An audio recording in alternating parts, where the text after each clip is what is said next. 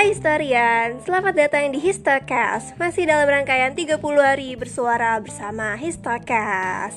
Terima kasih kepada historian yang masih terus setia mendengarkan episode Histocast perharinya. Dan gak berasa hari ini udah memasuki minggu ketiga. Yeay, dari rangkaian 30 hari bersuara. Oke, jadi ngomongin episode kali ini Saya mau tanya dulu nih. Historian, siapa sih yang gak rindu sama bulan Ramadan? Kira-kira selain bulan Ramadan itu identik dengan bulan yang penuh berkah, bulan Ramadan juga menjadi bulan yang ditunggu-tunggu bagi umat muslim karena ada ibadah puasa, sholat raweh yang selalu dilaksanakan setiap tahun. Nah, ngomongin tentang bulan Ramadan yang pasti identik dong dengan ibadahnya puasa. Nah, berhubung tema hari ini yaitu puasa, saya akan bahas sedikit gimana sih keadaan puasa di Indonesia pada zaman kolonial. Kalau zaman kita sekarang ini kita puasa dengan penuh ketenangan, dengan penuh sukacita karena zaman sekarang kita udah bebas dari masa-masa kolonialisme Belanda. Nah, gimana kalau zaman dulu? Zaman dulu di mana Indonesia masih di bawah pengaruh kekuasaan kolonialisme Belanda. Oke, kali ini kita akan bahas sedikit gimana sih keadaan dan kondisi bulan puasa, bulan Ramadan saat kolonialisme Belanda. Nah, sebelum masuk bulan Ramadan itu biasanya harus ditentuin dulu kan hilalnya, kapan menentukan tanggal satu Ramadan. Dan kalau zaman kolonialisme dulu nih, historian, jadi untuk menentukan awal Ramadan itu jatuh hari apa, tanggal berapa. Jadi ada sebuah perhimpunan yang dibentuk oleh Perhimpunan Penghulu Pegawainya atau yang dikenal dengan PPDP atau nama bahasa Belandanya itu Hoofdbestuur. Jadi di sini PPDP ini atau Perhimpunan Penghulu Pegawainya itu bertugas untuk mencari tahu dan menentukan kapan sih kira-kira satu Ramadan itu jatuh pada saat Hindia Belanda dulu. Dan di sini ternyata organisasi Islam terbesar di Indonesia yaitu Nahdlatul Ulama dan Muhammadiyah juga udah ada dari zaman Belanda, kita juga udah pada tahu. Dan di sini dua organisasi ini punya peran dan punya cara masing-masing untuk menentukan tanggal awal puasa. Mereka menentukan dengan caranya masing-masing dan ada mungkin satu hari lebih duluan seperti Muhammadiyah atau menentukannya itu harinya beda-beda tapi nggak terlalu jauh, paling beda cuma sehari.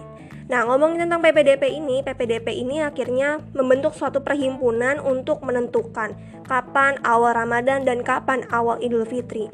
Jadi PPDP ini dibentuk sekitar tahun 1937 dan akhirnya sudah mulai dikenal karena PPDP ini adalah lembaga perhimpunan khusus untuk menentukan tanggal dari awal puasa dan Idul Fitri, jadi PPDP ini akhirnya mulai tercantum di Berita Nahdlatul Ulama atau BNO sejak 1 November 1937. Nah, di berita Nahdlatul Ulama ini memuat bahwa ada maklumat awal Ramadan pada tahun 1356 Hijriah atau kalau di tahun biasa itu Hindia Belanda pada tahun 1937. Nah, di koran tersebut itu tuh karena belum mampu untuk mencakup wilayah-wilayah yang kecil karena pada saat itu koran hanya dipakai sebagai media di kota-kota besar. Nah, terus gimana caranya untuk menyebarkan berita awal Ramadan di daerah-daerah terpencil? Jadi akhirnya dari perhimpunan penghulu pegawai atau PPDP yang memuat berita melalui berita Nahdlatul Ulama, cara untuk menyebarkan info awal Ramadan itu dibawa oleh Huf penghulu ke daerah-daerah kecil. Jadi, ada perwakilan penghulu-penghulu di daerah kecil. Tapi ternyata pengumuman dari pemerintah resmi itu belum sampai ke daerah-daerah terkecil karena kita tahu sendiri kondisi di Hindia Belanda pada saat itu belum ada informasi yang bisa tersebar luas kecuali dari koran, dari radio dan radio pun waktu itu masih jarang-jarang. Jadi akhirnya muncul inisiatif gimana caranya untuk daerah-daerah terpencil yang terpelosok itu tahu bahwa hari ini atau lusa atau besok itu akan datang bulan Ramadan. Jadi dibuatlah komite khusus yang ditugasi untuk melakukan satu bunyi yang besar gitu. Jadi sebagai tanda, sebagai pengingat kepada para warga untuk menandakan bahwa bulan Ramadan akan segera datang dengan cara menyalakan bom, meriam, dan pembunyian lainnya. Jadi kalau bisa dibilang bunyi-bunyi ini tuh dipakai pada zaman India Belanda itu untuk memperingati awal masuk puasa, terutama di daerah-daerah yang terpencil. Jadi nggak heran ya kalau sekarang kita pakai petasan, pakai kembang api untuk menyambut bulan Ramadan dan ternyata itu udah ada sejak zaman kolonialisme dulu. Terus ngomongin tentang puasa, pasti di akhir puasa kita akan menyambut dong yang namanya Hari Raya Idul Fitri yang dikenal juga dengan Lebaran.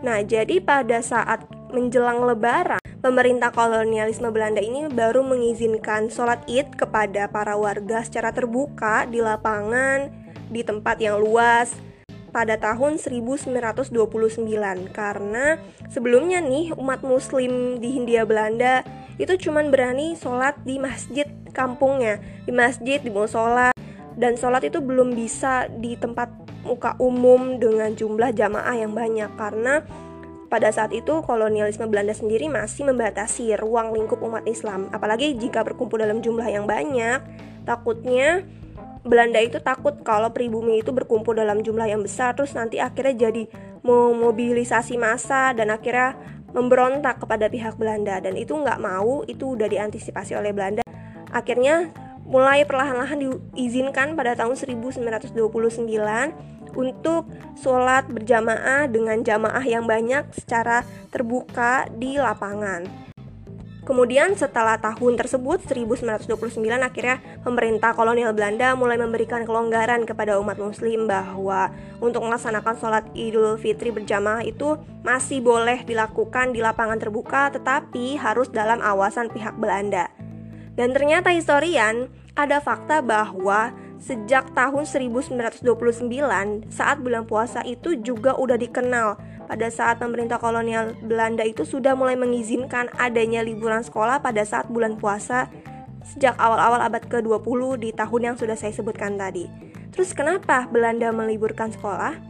Jadi ternyata alasannya Belanda itu sudah meliburkan sekolah itu dari tiga tingkat Dari tingkat SD sampai tingkat akhir Sekitar liburnya itu sekitar 39 hari Jadi ternyata Belanda ini memberikan kelonggaran untuk anak-anak agar anak-anak pribumi itu punya kesempatan luas untuk menikmati dan menjalankan ibadah puasa yang berlangsung sekitar 30 hari. Dan pihak kolonial juga tetap menghargai, mengizinkan ibadah puasa terutama pada anak-anak yang cara pandangnya itu belum sepenuhnya mengerti apa itu ibadah, terutama anak-anak SD yang masih tahap belajar dan mengenal apa itu ibadah puasa.